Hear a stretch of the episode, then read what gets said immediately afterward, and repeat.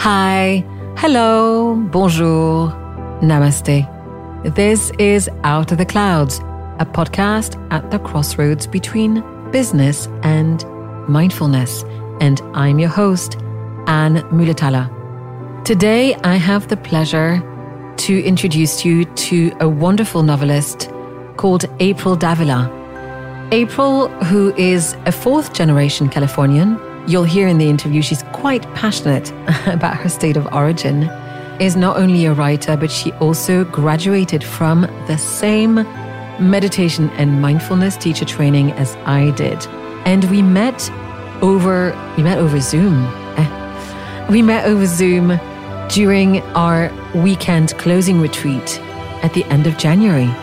I looked her up on LinkedIn and I read a couple of her blog posts and found that she was exploring how mindfulness and meditation was supporting her in her work as a writer, as a novelist. So I got in touch. I thought, wonderful, someone who's got a craft and a foot in mindfulness. How perfect for the podcast. I so enjoyed my conversation with April. She's incredibly relatable, very funny, and I hope that you will enjoy our explorations around writing, the craft of how meditation can support artistic endeavors, and um, lots of other fun things.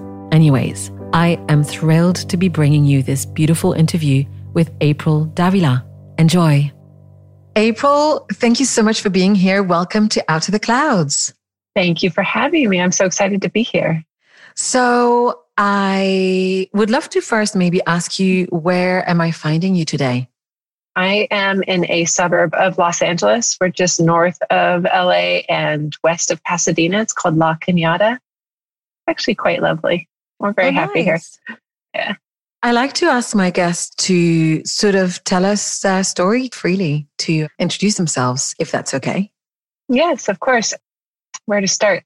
I live in Southern California, but I'm a Northern California girl at heart. And I know many of your listeners are not necessarily in the States. So the difference between Northern California and Southern California is actually pretty dramatic. They should be separate states. So I grew up in Northern California. My mom was a painter, my dad was a helicopter pilot. So I had a kind of unusual parenting. One sibling, a younger sister, and I mean, I lived in one house my whole life. I thought of it always as a pretty uneventful childhood. And then when I decided to go to college, I came down here to Southern California. I went to Scripps College and I actually studied science. I was a biology major, minored in marine ecology, which I loved. I mean, I still love science. I'm a big fan of science. I read about it. I love talking about it, but I just wasn't great at it. I'm not super great with details. And it turns out if you want to be a scientist, you actually have to really be good with the details. So I did give it a shot. I worked as a research scientist out of undergrad. And then after doing a couple of jobs, realized that if I was going to actually make a living at this and, and, be a scientist, I would have to go back to school and get a PhD, at least a master's, if not a PhD. And being in the lab and doing that part of the work was not what I loved about it. I loved being out in the field. And so I kind of floundered then. I didn't know what I wanted to do. And that was right around the time I met my husband. I was back up in Northern California at that point. He's a filmmaker and he was working on some film projects. So he kind of roped me in just this exciting creative work he was doing. And I ended up working with him for a little bit before we were married. And then a little bit after, I produced his first movie up in San Francisco. But then after our daughter was born, we just realized that if he was going to seriously be in the film business, you kind of have to be in Los Angeles, or at least 13 years ago, you did. So we moved down here. And, you know, we're both Northern California kids, so we were very skeptical about Los Angeles because Northern Californians have this whole attitude about Southern California. And it's not completely unfounded. Some of the rumors are true. Can I just say, isn't it just like all countries that have that north south divide? I don't know what it is. And there are parts that are true to it. But when we got down here, we just found we loved it. We got really lucky. We ended up on a small cul de sac full of these just wonderfully creative people who were working in there. It wasn't a hobby. Like up in San Francisco, people had jobs and then they are creative hobbies. And when we came down to LA, it was like people were working in their creative business. And we just loved that. And that was actually when I decided to go back to school and get my degree in writing and I don't know how much I should go into my journey from there. I mean, it gets much more detailed from there. That's the fun thing about long form. Go wherever you want to go. Wherever we want to go.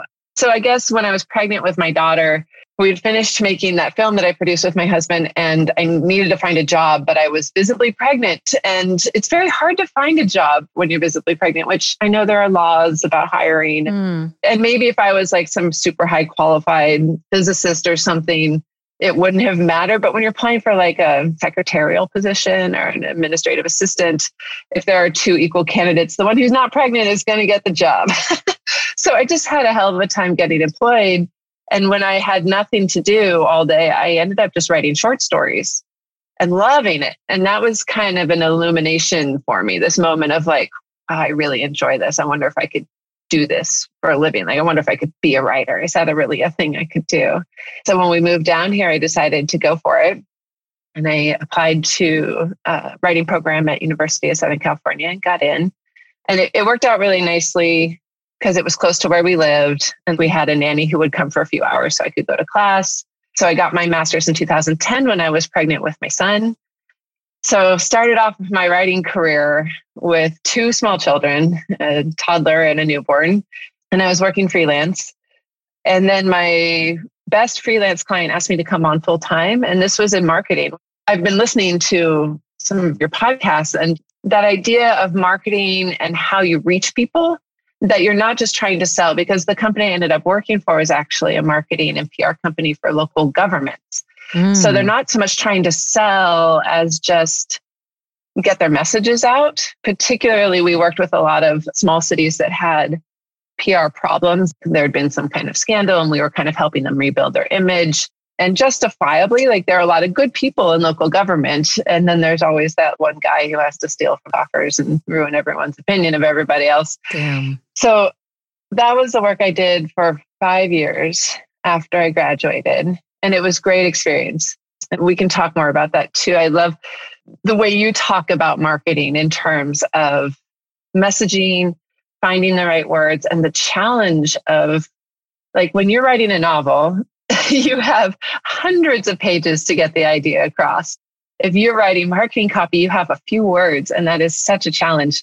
And I enjoyed it for years. And then I ended up taking a job as a technical writer at an engineering company here in Southern California. And then that's Interesting. Just, you know, it was because it tied in with my training with marine ecology and science. And I told my kids I was a nerd translator because because I love nerds. And the company had these like fantastically smart people. And probably half of them, English wasn't even their first language.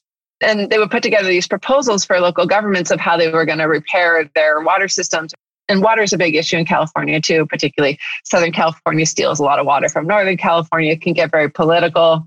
So they would write these proposals and they were illegible. And not just for language, like if someone was from another country, it was the math English translation that got lost. It was like they couldn't switch out of the math brain enough to like make it a compelling story. So they hired me to, to do that part.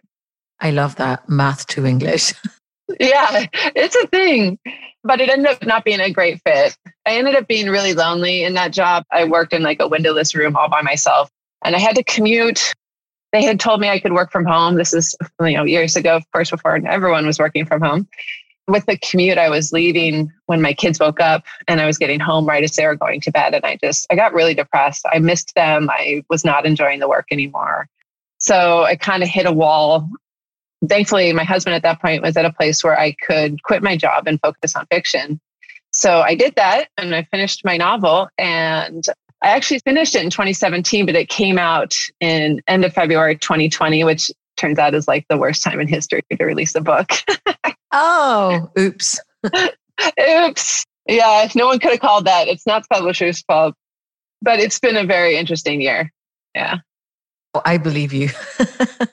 So I'm interested in how how did you start writing short stories?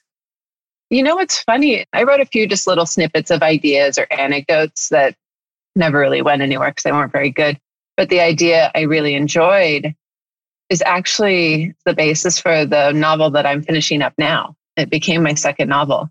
I mean, my daughter's 13 now, so this would have been 14 years ago. I was playing with this idea And I loved the idea, but I didn't know what I was doing. And it's, I made the right choice in choosing not to write it as my first novel because it actually was a complex idea. And I had played with it enough to know that it was a complex idea. So for, for my first novel, which is 142 Ostriches, that's the title, it's very straightforward narrative. It follows one young woman for about 10 days of her life.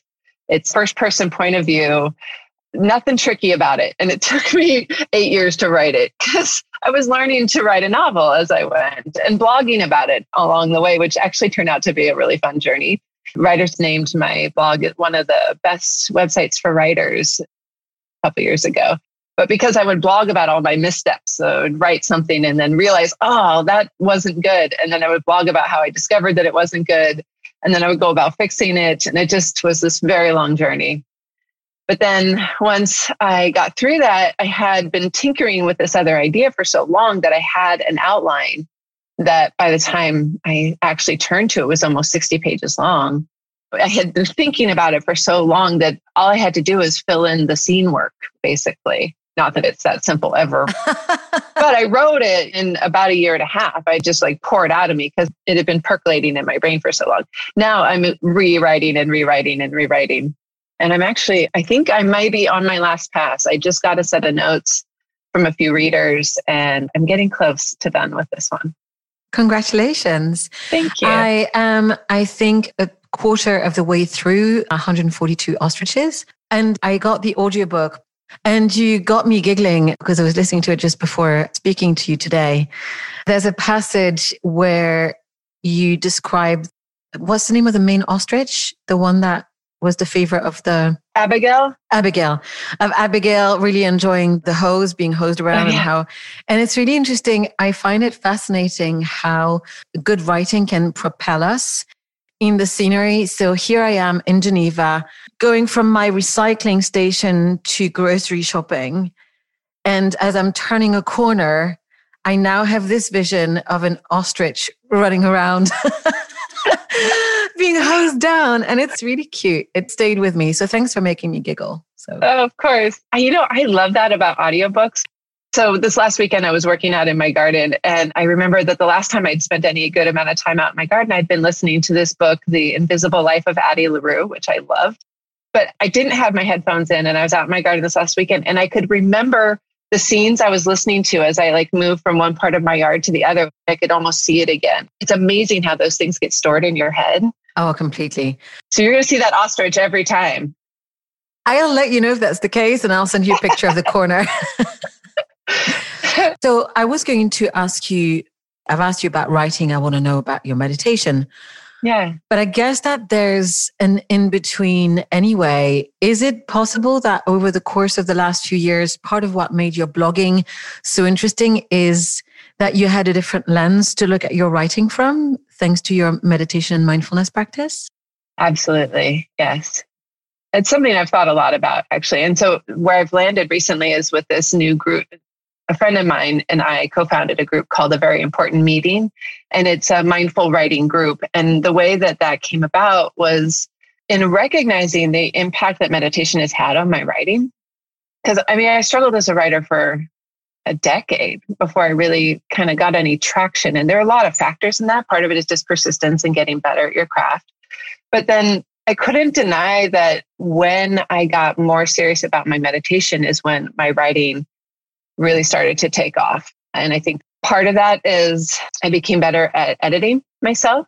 I became better at actually seeing what was on the page as opposed to what was in my mind and noticing when they didn't match up and when I needed to do more on the page to make it feel like it felt inside my head and inside my body. And then also just the mental health aspects one of the reasons I got serious about meditation is that when I left that job, I was so depressed and I was drinking too much and I just was a mess. And so getting my personal life together, meditation was so key in that. And then when you do that, all of a sudden, I don't know, when you drink late into the night, it's very hard to get up and write in the morning. and when you actually go to bed at a normal hour and get up and meditate for a few minutes, all of a sudden, writing just comes. And it has been such a game changer for me. Uh, and I'm happy to talk about some of the specifics of it because when I sat down to think about how I might want to teach meditation. And this was part of our class, right? When we had to teach the second part of our practicum, where we had a more in depth talk. I thought about how has meditation actually affected my writing? And I actually made a list of like bullet points of like, it helped me in this way and this way. Very quantifiable things it turned out. And I was actually surprised that I could delineate it so clearly. And that little list kind of became the outline for the Mindful Writer workshop class I've been teaching. Right now, it's a workshop. I'm thinking about making it a class. You should. Can we go back one step? How and when did you get introduced to meditation? I have to tell you, as an outsider, not knowing everything about California, I can see California hippies, although I'm thinking that's more the southern side, not the northern. Oh, it's both. Oh, it's both. Oh, oh it's both. Yeah. So it, it's not surprising to me that a Californian is meditating. But so how did you get started? I think if you ask Californians, they would tell you it's more of a Northern California thing because that's where more of the hippies ended up. Like UC Berkeley was is up there, and, ah. and the, you had the whole movement in San Francisco of free love and all of this yes, California has kind of a reputation for new age thinking. And there's good reason for that. A lot of the first Westerners who went over and seriously studied and came back, came back to New York and California. And so there's a contingent in New York, but there's also like Jack Kornfield came back to California and he founded this group called Spirit Rock up in Northern California, which is the first place I ever sat to meditate. It's so beautiful up there. It's in these like rolling grassy hills. It just feels peaceful. You walk into the grounds and you're like, this place is amazing. My husband and I, let's see, I think we were newly married and we were just curious. And Spirit Rock was offering once a month, they do a free day long with whatever teacher is available to do it. And I went online, I signed up for it. I was like, oh, this guy, Jack Kornfield, seems nice. I did a free day long with Jack Kornfield without even like realizing what a big deal Jack Kornfield was. I'm so jealous. it was pretty great. And had just a really kind of amazing experience. I think a lot of early meditators have that experience where like you get super blissed out and you're like, this is the best. I'm going to do this every day. And then you go home and you meditate and you're like, it's not happening. Why isn't it happening? I'm doing it wrong. Why aren't I feeling blissful? And then you come to like realize that actually meditation isn't just about having your mind clear and feeling super blissful. There's a lot to it. And I think that I found kind of discouraging, as many beginning meditators do. And so for years, I was very off again, on again. I would occasionally go in for like, I think my husband and I did like a Wednesday night class series once where we went for a few Wednesdays or something, but I was not that serious about it. And it wasn't until I really hit that rough patch in my life where I was just so down and really struggling. And again, I think that's kind of where a lot of people come back to meditation is you need help with something. We're struggling with something and we're looking for answers. And for me, it was very helpful. There was a program here through a organization, the class called The Meaningful Life. And it was, I guess, stringent isn't quite the word because it was meditation and it came from a place of deep caring. But the teacher kind of took no nonsense. And when you signed up for this class, you were going to meditate every morning. You called in and it was a 25 minute meditation every morning.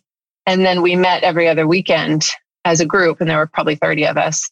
And I think I just needed that discipline. And then once I started meditating every day, I started to really understand more what I was experiencing.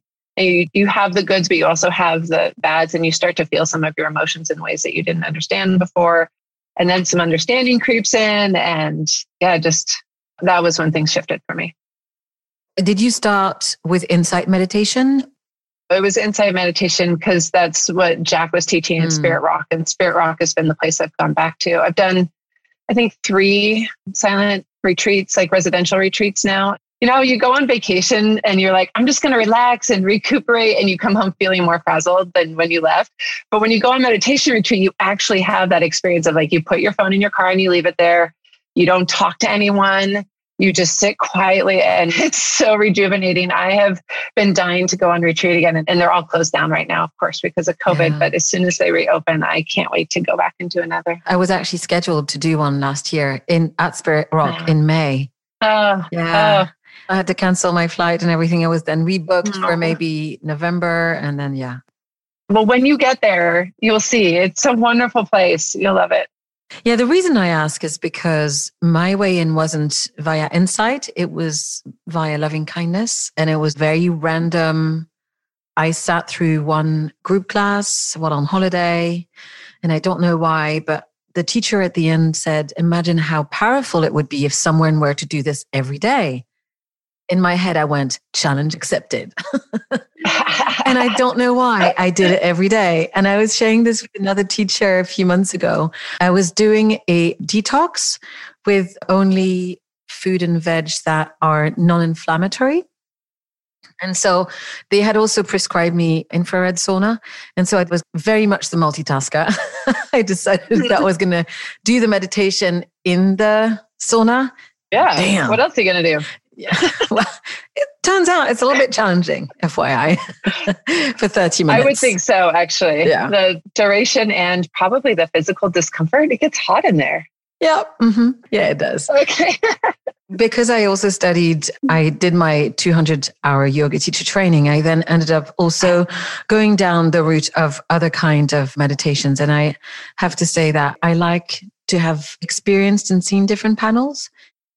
So you were mentioning earlier that having reshuffled your life and got into meditation, you ended up getting up early in the morning to write. And I read in your bio, which was very entertaining.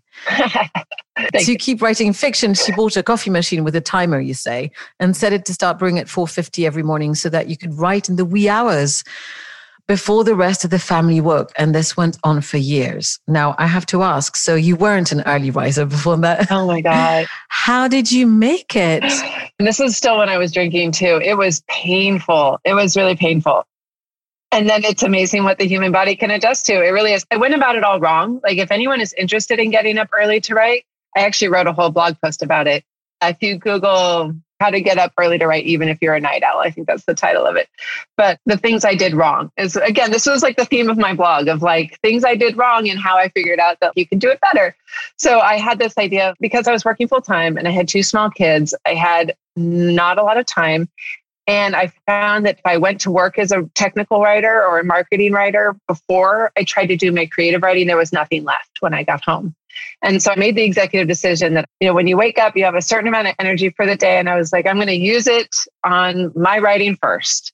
And so I set my alarm and I would get up and I would write and then I would go to work and my employers would get my less enthusiastic writing. Not that they ever noticed, I did fine. But it was the only time I could carve out.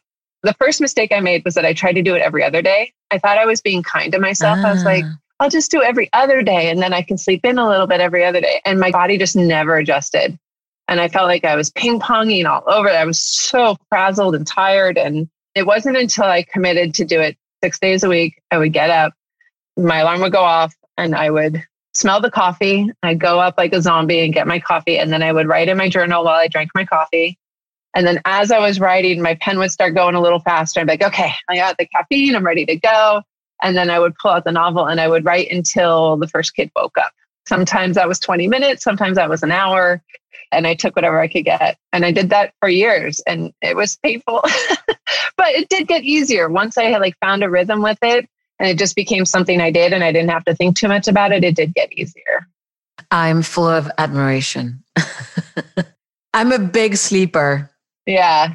Especially now that I'm writing full time and this year has been crazy, of course, but before COVID, I could drop the kids at school and come back and write. And so for a while, I stopped getting up early because I was like, I don't have to anymore. But I find that it's still my best writing time. I think I did it for so many years that I just trained myself for that yeah. to be my creative time. So now I get up early again.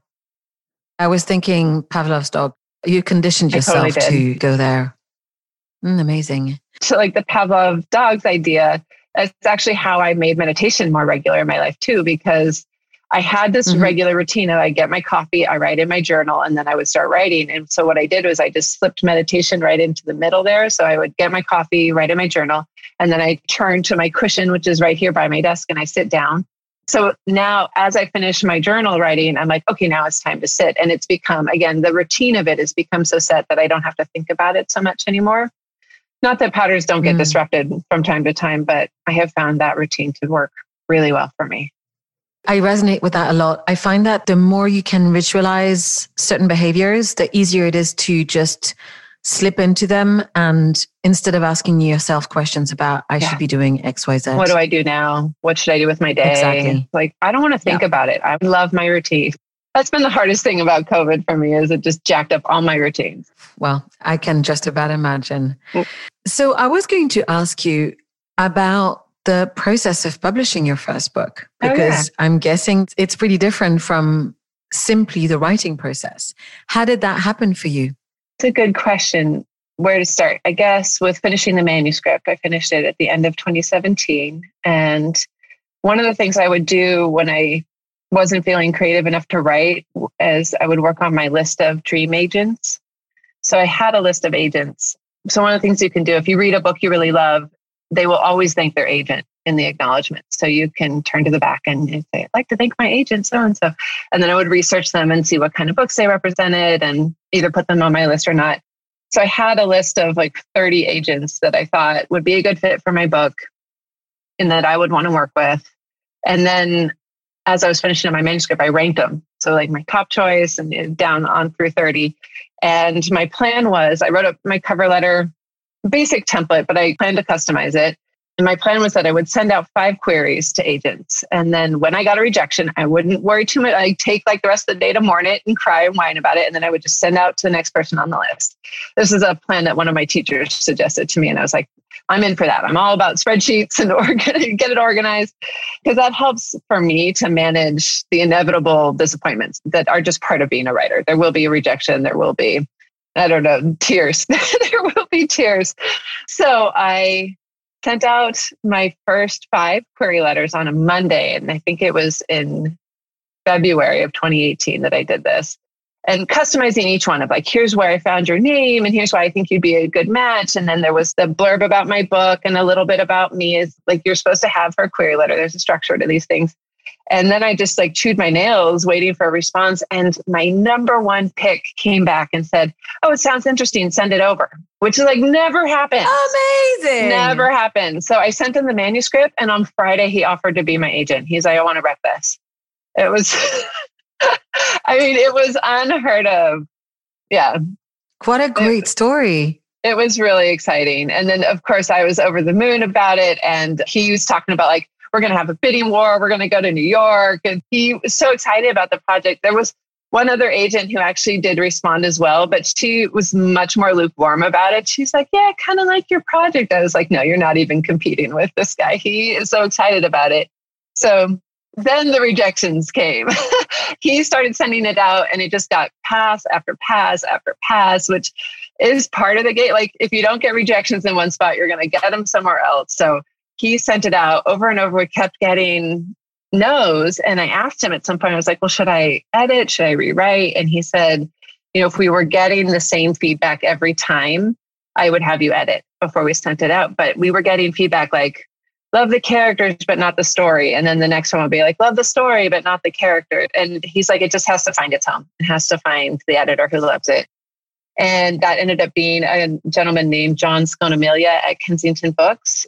They generally don't do a lot of literary fiction. They do cozy mysteries and romance novels and things like that. But he has his own part of it where he gets to choose just because he loves it, even if it doesn't quite fit in with their model. Oh, amazing. So he picked mine and we went from there. And then you start to marvel at like how long the publishing process is because that was July of 2018.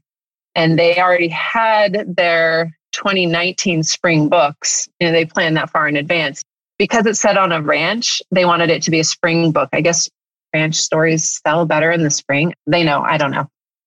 So they said we want it to be our spring 2020 lineup. And I said, great. And I went on to like work on my next novel and it, jumping back and forth because there's a lot of editing process. They send you notes, yeah. you send revisions, there's a lot of back and forth.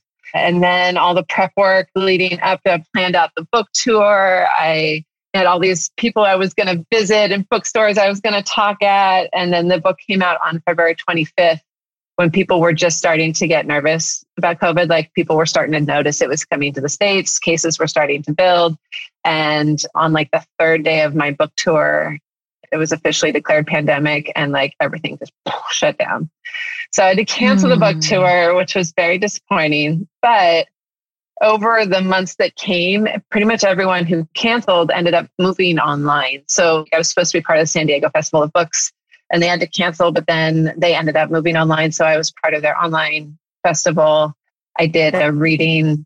I mean, I actually ended up doing more things than I probably would have done in person. There was a book club in New Jersey. There's no way I ever would have flown to New Jersey just for a book club, but to like zoom in with them was really fun. So I actually ended up meeting a lot of people talking about the book quite a bit.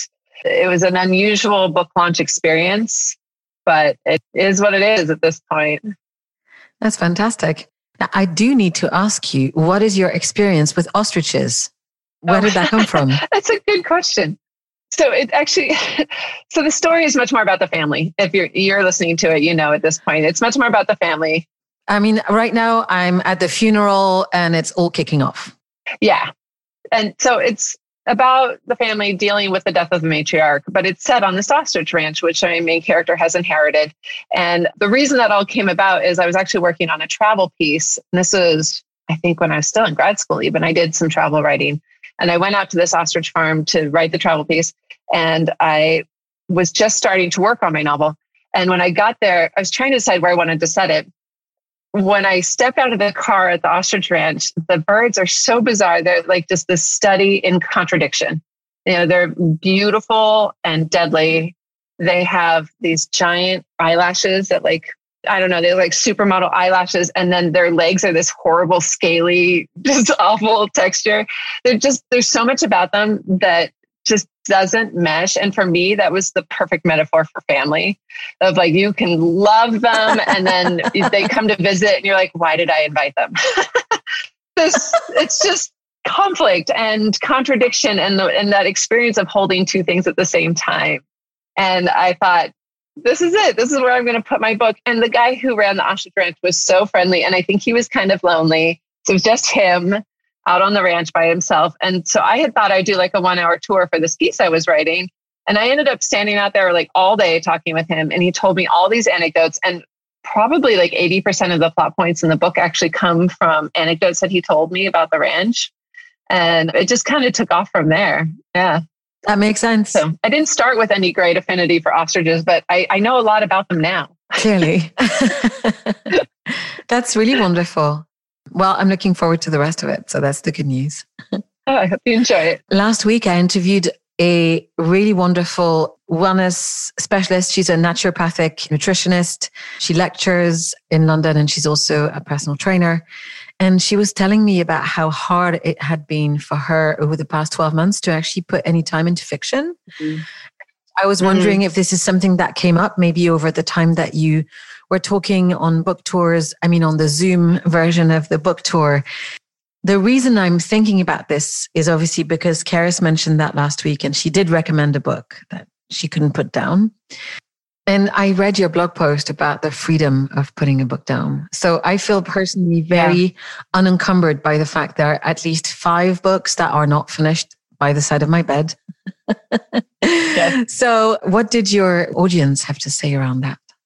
You know, it was interesting. I heard from a lot of people, and I experienced it too, that reading was really hard, particularly in the most of 2020. People found reading hard. It was hard to focus. I experienced that too. Most of the books I was reading, I just couldn't. I don't know, my brain was very scattered. The one way I was able to get back into it was I went to my daughter's YA fantasy bookshelf, and that was my sweet spot. I needed total escapism. And I think it was just about finding what worked for you. Because like once I found that, I was just devouring books again. What I needed was some escapism. I've talked to some people who are like, I needed nonfiction. I needed concrete answers to things that I could understand. And that was their way of coping. But it seems like most people have kind of come through that fog and people are starting to read again. I mean, I had like my best friend, she emailed me and she's like, I'm so sorry I haven't read your book yet, but I just I can't focus. And this was you know, my book had been out for six months and I was like, how could I be mad? Like we're dealing with all this together. It was hard for a lot of people. And then writing was particularly hard, trying to be creative. Some people just blossomed. I've heard some writers say that it was great time for them. I think they probably don't have children. I don't know. It was not an easy time for me. It took me a while to get back into actually drafting. But the nice thing was that I had a draft of this novel. So when I did get back to it, I was editing, which for me, that's an easier thing to do with more distraction. Mm-hmm. First drafts are for me, I like, I need quiet. That's when I'm more inclined to get up at 5 a.m. because I just, I need quiet. I need to know that no one's expecting a phone call or an email or just I really need that space mm. for first draft. That's interesting. I was about to ask you about editing actually, because I read your blog post about it. I think I read that on LinkedIn before I even contacted you. It piqued my interest because in it you tie in right view, which is a mindfulness yes. concept as a tool for better editing. And so I wanted, if you don't mind, for you to explain that to our listeners. How did you find this mindfulness tool help you in the editing process? Yeah, this was one of those things I was mentioning that was really revelatory for me in how mindfulness has affected writing because particularly when we're writing fiction and we're writing more or less alone. I mean, some people have writer groups or whatever, but it's us in the page. And we have this vision of what we want the story to be and it's in our head. At least for myself i can see the environment. I know what i want it to be and i'll write it down. Like the woman walked into the room like that well that tells the reader almost nothing right? If i write the woman walked into the room in my head i'm seeing like Maybe it's a gorgeous, gleaming kitchen with marble countertops and canned lighting and every fancy appliance you could ever imagine. And there's a dog running around, and I can hear the birds chirping. It's a very modern day Cinderella kind of kitchen. And what does she look like? Is she a 13 year old girl? Is she an older woman? Is she a grandmother? There's so much that isn't on the page if you write The Woman Walked into the Kitchen. But when I was starting out as a writer and I would read my own work, I didn't notice that distinction. So, and that idea of right view, as you know, in mindfulness is seeing things as they are in the present moment. And that that is a training that we can work on. And so now, when I used to read the word, say, as an example, the woman walked into the kitchen, I would bring so much mental imagery to it that I thought that that was what's on the page. Now, I'm exaggerating a little bit here, but to get the sure. point, but what we overlay and that's true in so much of our lives, right? If my husband says you didn't load the dishwasher, what I hear is two decades of resentment about me being lazy with the dishes. And I bring all this emotional overlay to the conversation instead of, oh, I got busy taking care of the boy and I didn't get to it. Like that would be the simple answer. That's the right view version of that.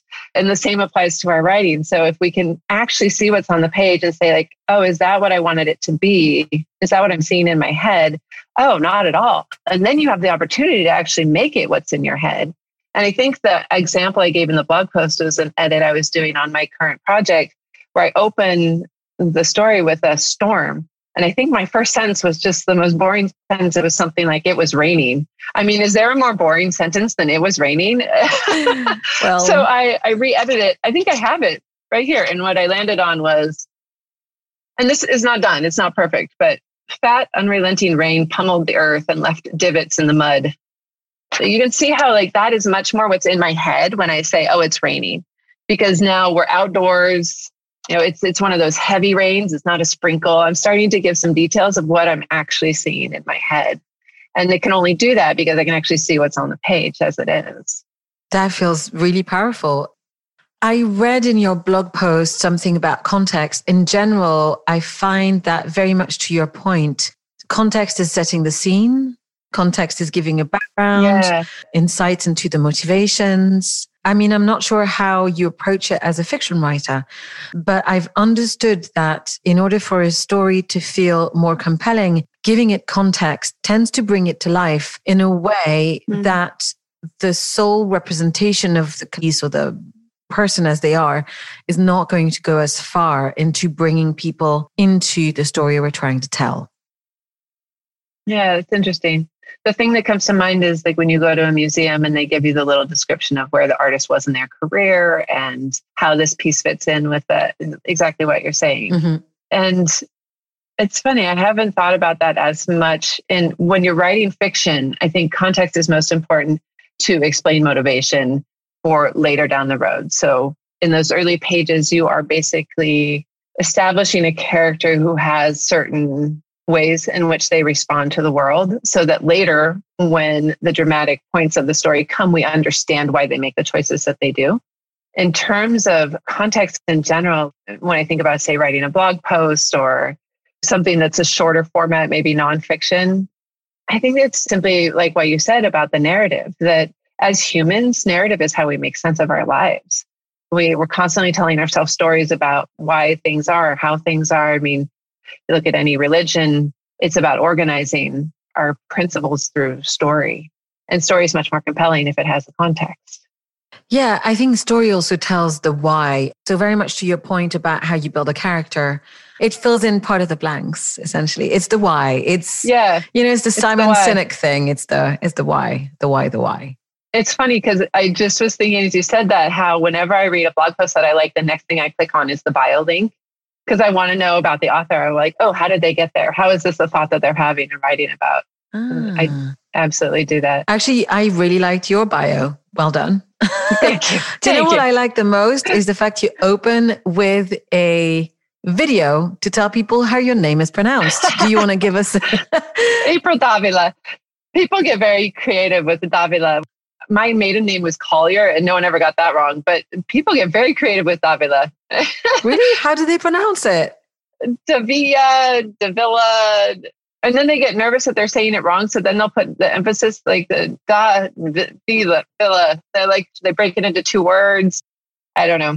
When I first started doing my book tour, I did an interview on NPR. And the woman I talked to, she was like, just put it on your website because it's you know, something everyone who does anything audio with you is going to want to know how to pronounce it right. Just put it on your website. So I did that. By the way, given how my last name is spelled, I am taking a leaf from your book and I'm going to do it as well.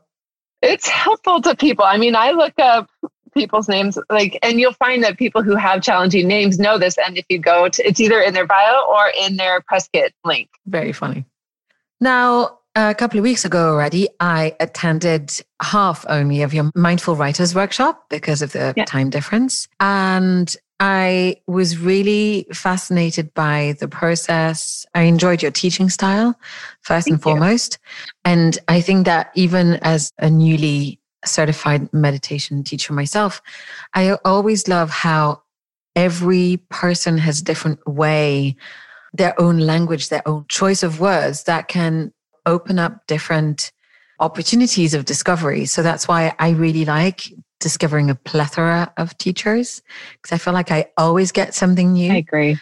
I think you touched a little bit about how you put it together, but maybe you can talk to us a little as to how the meditation process, as you teach it, can open up the writing for the people who participate in the workshops. Yeah. Absolutely. So, the basic idea is to learn to treat our writing or whatever creative work we're doing as the meditation. So, the way that I teach it in the workshop is I'll have people do a basic insight meditation, mindfulness of thought, where we sit quietly and you just become aware of where your brain goes to. And you come back to the anchor that you've chosen, usually the breath.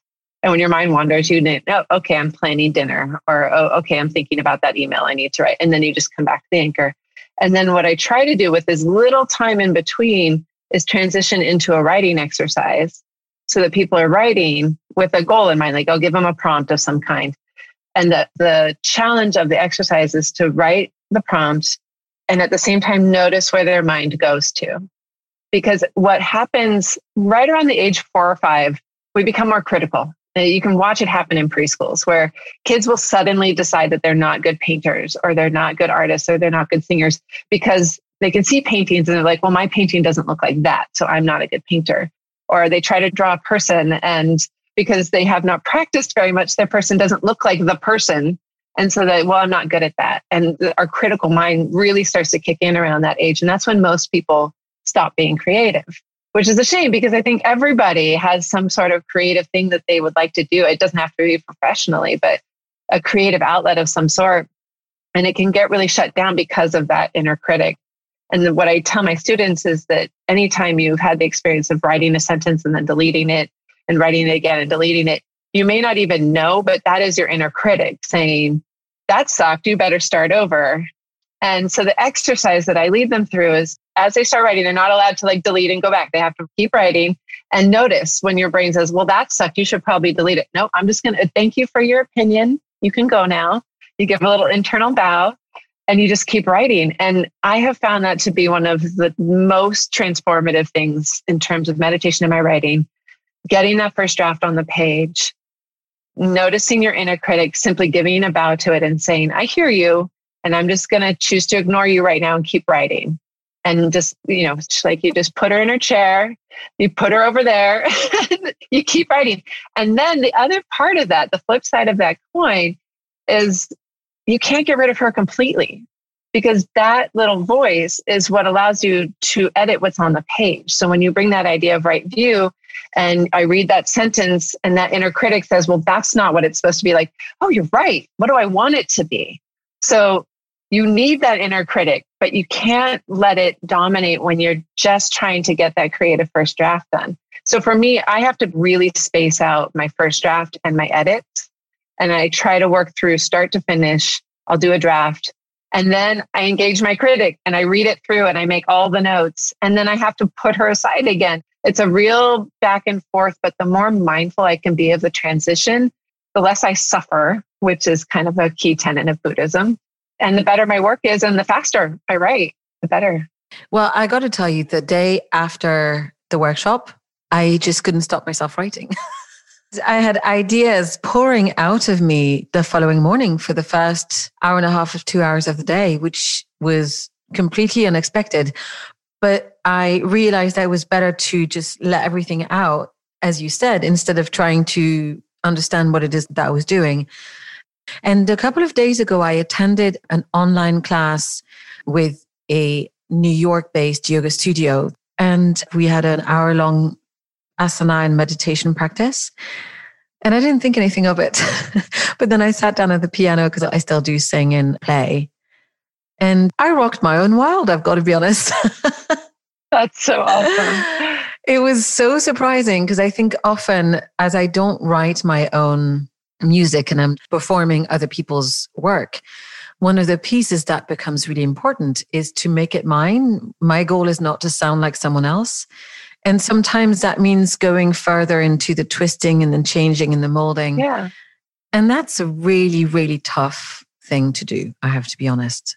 So Yeah, I can imagine. As much as I'd realized before all of the benefits of meditation, I don't think I had at all understood the levels to which it could help me creatively. And that came thanks to you. Oh, I'm so flattered. That's wonderful. I love that feeling of flow when the critic finally gets the message and just sits down and you're just going with it. I mean, I could write all day when I hit that point. I mean, not that I ever get to write all day, but I love that feeling. That's wonderful. So I think that you can tell us a little bit about your project called Very Important Meeting. It's called A Very Important Meeting. And it actually came out of the pandemic. So I had invited some writer friends to join me on a Zoom call on Friday mornings. This was after lockdown had started, kind of just desperate for some social time, but I also wanted to write. So I had a few writer friends. I invited them to come on a Zoom call and I led a little 10 minute meditation. And then we wrote for about an hour and then we chatted. And it was just the most lovely. I just left it feeling so good that we did it again the next week. And so it became a regular Friday thing. And then I found out a woman I had met at AWP, her name's Paulette Perhach she was doing the same thing on Saturday mornings. We decided to join forces because we actually started attending each other's groups and then we started subbing for each other. Like if she was camping, I would cover her Saturday morning class. And we started asking the people who were in the groups, you know, how could we make this more useful for you? And they said more meetings. Sometimes Friday mornings and Saturday mornings aren't necessarily always the best time. And then we were like, we should maybe just expand this. Let's go for it. And so we brought in a friend of mine who's in New York. His name's Matthew Perez. And we set up a schedule and a website. And so now we are hosting 14 free, it's totally free, it's donation based, mindful writing groups. And everyone has the same structure. We meditate for 10 minutes, we go immediately into our writing. And then after the hour is up, we hang out and chat for a few minutes if we want to, if people have time. And it has been such a lifeline through the pandemic and such a way to connect with writers all over the world. We've had writers from Australia and Hong Kong and uh, all over the United States and Europe. And it's been such an exciting thing. People really respond to it. that we hear all the time of like, I get my best writing done in these sessions, or oh, I had this idea I didn't even know I had. And my dad comes, he's working on his third memoir, and he's like, This is the most productive writing time I have all week, is that he comes wow. on the Friday morning ones. Yeah. That's amazing. So it's been great. And actually, we just added a new teacher. Her name is Faith I saw that. I got the email today. Oh, good. Yeah, she's fantastic. So now we're up to 16. Starting next week, we'll be at 16 meetings a week. And I think I talked to you briefly about this once before, but it's interesting in the context of mindfulness and communication and business and that nexus of ideas, because there were two main challenges. One, that it would be free because writers go through periods where they can't afford to pay for anything.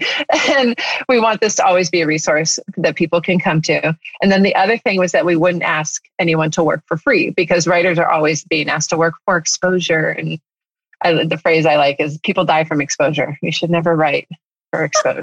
That's excellent. Thank you. so the challenge there, though, of course, is that if you offer something for free, how are you paying the writers that are leading the meetings? And people have been so generous. We ask for $5 a meeting if you can afford it. And we don't check who gives. We don't tally up who gave at what meeting. We just have a PayPal account and people send money if they want to. And they show up for meetings when they want to. And I would say like 90% of people throw $5 out for when they come to a meeting. And that basic amount of reciprocity has allowed us to hire first Matthew and now Faith and we're hoping if people continue to come and be generous that we can keep growing this. I have this dream of having around the clock mindful writing groups have teachers in Europe and in Asia and all around so that like if you woke up in California at three in the morning and couldn't sleep, you can log on and write with whatever group was. That's such that a lovely idea. Congratulations. It's been fantastic. Thank you. How did you put the word out? That's probably the hardest part. Paulette and I both had newsletters so we sent the word out to our newsletters and then social media and then asking friends to tell friends. We got a few people when I did a talk at an online writing festival. I did a, a talk on how plot informs story. And we were just starting it then. And so I pitched it to the group and we got a few people who came in, mostly word of mouth, people who come and they really enjoy it and they tell their friends. And yeah. Well, clearly they liked it. That's really wonderful. I was going to ask you about the tip jar at the bottom of some of your blog posts. Oh, yeah. I wanted to talk about what is your advice for writers to get them paid for their work better? Yeah, that's a good question. Before we move on, I just want to put out that if anyone's interested in joining, it's a very important meeting.com and everybody's welcome all the time. So just putting that out there for everybody. Sure. In terms of getting paid for writing, it takes time. I mean, that has been my experience when I was pregnant with my daughter and writing short stories and had the idea that maybe I could be a writer. I started looking at how do you get paid to be a writer? And there's no quick way to do it. And I'll share my story. That's probably the easiest. So I started by writing website content for my friends and family. And so when I say you shouldn't write for exposure, I think the one exception is when you're really, really just starting out, pick one or two friends who need help with their website and write the website content. And then build a website for yourself, start blogging, list them as clients. I would say every client I got when I was freelancing, including the client that I ended up hiring full time with, said to me at some point, Oh, I read your blog and I really liked your work. And that's why we hired you. So the blog is the easiest way to represent yourself as a writer simply by writing. And the other trick that it took me a while to figure out as a blogger is with rare exception, people don't really want to read your diary. I mean, unless your diary is particularly weird and interesting, try to be useful. This was like the main thing that took me a couple years to figure out that my blog traffic started to pick up when I started sharing things that could be useful to people, sharing my missteps as a writer, sharing my struggles as a writer, things that I found as solutions. And there's never too much of that content out there. I always hear bloggers, writers say, I would start a blog, but there's so many blogs out there. Who cares what I have to say? Like, why write anything? Mm-hmm. People care. People want to read this stuff. There's so many people out there who want to write or be creative or learn what you have to teach. Just put it up there. You'll be surprised. And the other thing you have to be is consistent. So sometimes bloggers will be really gung ho. They set up their website and they're going to blog every other day. And then, like, three days later, they burn out. so I always tell people once a month, start blogging with once a month. And then if that feels manageable, make it every other week. And then if you're like, wow, I'm really jamming on this and I have the time, then every week. But don't start off super ambitious and just burn out because consistency is more important than frequency. Mm-hmm. And I think those are the steps you take to start representing yourself and then signing up for things where you can see who needs writers. So there's a newsletter called Opportunities of the Week. You can find them on Patreon. And I think it's $3 a month. She basically, this woman, Sonia, she goes online on Twitter mostly, and any editor, publisher, somebody who's looking for a writer, she puts it all in one newsletter and sends it out twice a week. So start scanning that of like really specific calls for like, okay, we need people of color who are talking about mental health. And you're like, wow, I can write about that. Then you send them a pitch. Mm-hmm. I only discovered that recently, but my last two clients have come off of that list. So just starting to network, starting to pay attention to who wants what, and then don't quit your day job unless you have a very supportive spouse or you've gotten to a point where the income is fairly reliable. Because mm. there will be ups and downs financially in terms of getting your feet under you writing professionally. Thanks. I'm so happy to hear your advice. I was talking with a friend of mine who used to be a journalist a couple of weeks ago, and I think she should be more expensive than she is. And so I told her that. Yeah. And I've hired a lot of people in various countries. So I feel like I've got a good gauge about the value given the extent of her expertise, her taste levels, etc. And then what she said back to me is, you know, a lot of the time as journalists, people are told that they're expandable, that they're lucky mm. to have a job. And so not only are they badly paid, but then, you know, it's reinforcing this mentality of you're just lucky to have this, whatever. Yeah. And so obviously I had no idea because this is not my background at all. But that's why it's been percolating at the back of my mind. The notion of how can you get a sense of your own value is yeah. something that I find is really mm. important, especially I would say for women, women writers. Oh, and women tend to lower their prices more quickly than men and undervalue our work more than men I've worked with a couple of clients who do not understand the value of the people that they're paying. Yeah. So then obviously these are clients that I think is good to lose yeah. because if you have to argue constantly yeah. about why someone is worth the dollars or euros yeah. or whatever, it's probably better not to work with them. And you should always too be looking at like your next client should always pay more your lowest paying client should be the one you get rid of first. Like you, you should always be kind of climbing that ladder of income so that you can make more as you go along. That's how careers should work. It should be making more as you get better at your skill, you get more experience. I'd love to know why you decided to enroll in the meditation mindfulness teacher certification program. Mm-hmm. It rolls off the tongue or MMTCP. It was one of those moments where I don't even know you know, I was scrolling through Instagram and I saw the ad and I was like, I'm going to do that. And this doesn't happen very often to me in life, but like you just kind of, you're like, I'm not sure why, but that's the way I need to go. I even had like family being like, well, tell us why, why you're interested in that. And I was like, I just don't know. I just feel like that's the way I need to go right now. I think I was looking for community around my mindfulness practice. And I wasn't even sure about the teaching part yet, but I knew that there would be other people who were in a similar boat and that I would at least get to meditate with them, which was true. I still meet with my mentor group. So, yeah. Yeah, I'm seeing mine tomorrow. Yeah, lovely. So, this should be a good one. What is your favorite word? I love this question because, of course, I'm a word nerd. My favorite word is sequoia. It started because I went through a minor obsession with words that have all five vowels of the English language. So like tambourine and dialogue and evacuation. I think that's one. And sequoia came up because I was looking at and, and sequoia as a word has a really interesting history. It's the name of the redwood, of course. And I love the sequoia redwoods because I'm a Northern California girl and they just feel like home.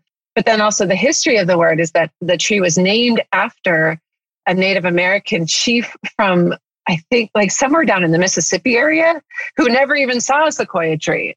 It was named as kind of an homage. I think he was the guy who first put the um, Cherokee language on paper. I may be getting the details wrong, but just a fascinating story behind it. And I love stories. Wow. Yeah. That's beautiful. What song best represents you? This one, I don't know if I can answer. My taste changed like every time I turn on the radio or turn on my iPhone. I I think Dance Yourself Clean by LCD Soundsystem, if I had to choose one, that might be it. Yeah. There you go. Well, you did choose one. It wasn't that hard. what or who did you want to be when you were a little girl? I really wanted to be an astronaut. Like, really, really, like all the way through college. And actually, I applied to go to space camp when I was a junior in college. And my manager was supposed to write my letter of recommendation, and she didn't do it. And she didn't tell me. So my application was incomplete and I didn't even find out until like I didn't even get a rejection letter and I was like what happened? And they told me that she never sent in the letter. So I didn't get to go to space camp. So instead I did a lot of drugs and I never became an astronaut. That's very funny. what would you say to your younger self if you could send yourself a message? I think if I could talk to like my 20 something self, I would sit her down and give her a talk about impermanence because my 20s just, I just had this feeling that everything that happened, that was going to be my life forever. So I would get really panicky. Like I'd be waiting tables at some restaurant and be like, this is going to be my life forever. And I would panic and I would like rush to try to find another career, another job. And I think if I could just give myself one note, it would be like, you know, life has phases. You go through cycles. Just try to be a little bit patient with yourself. That would be my advice. Very wise. I wish.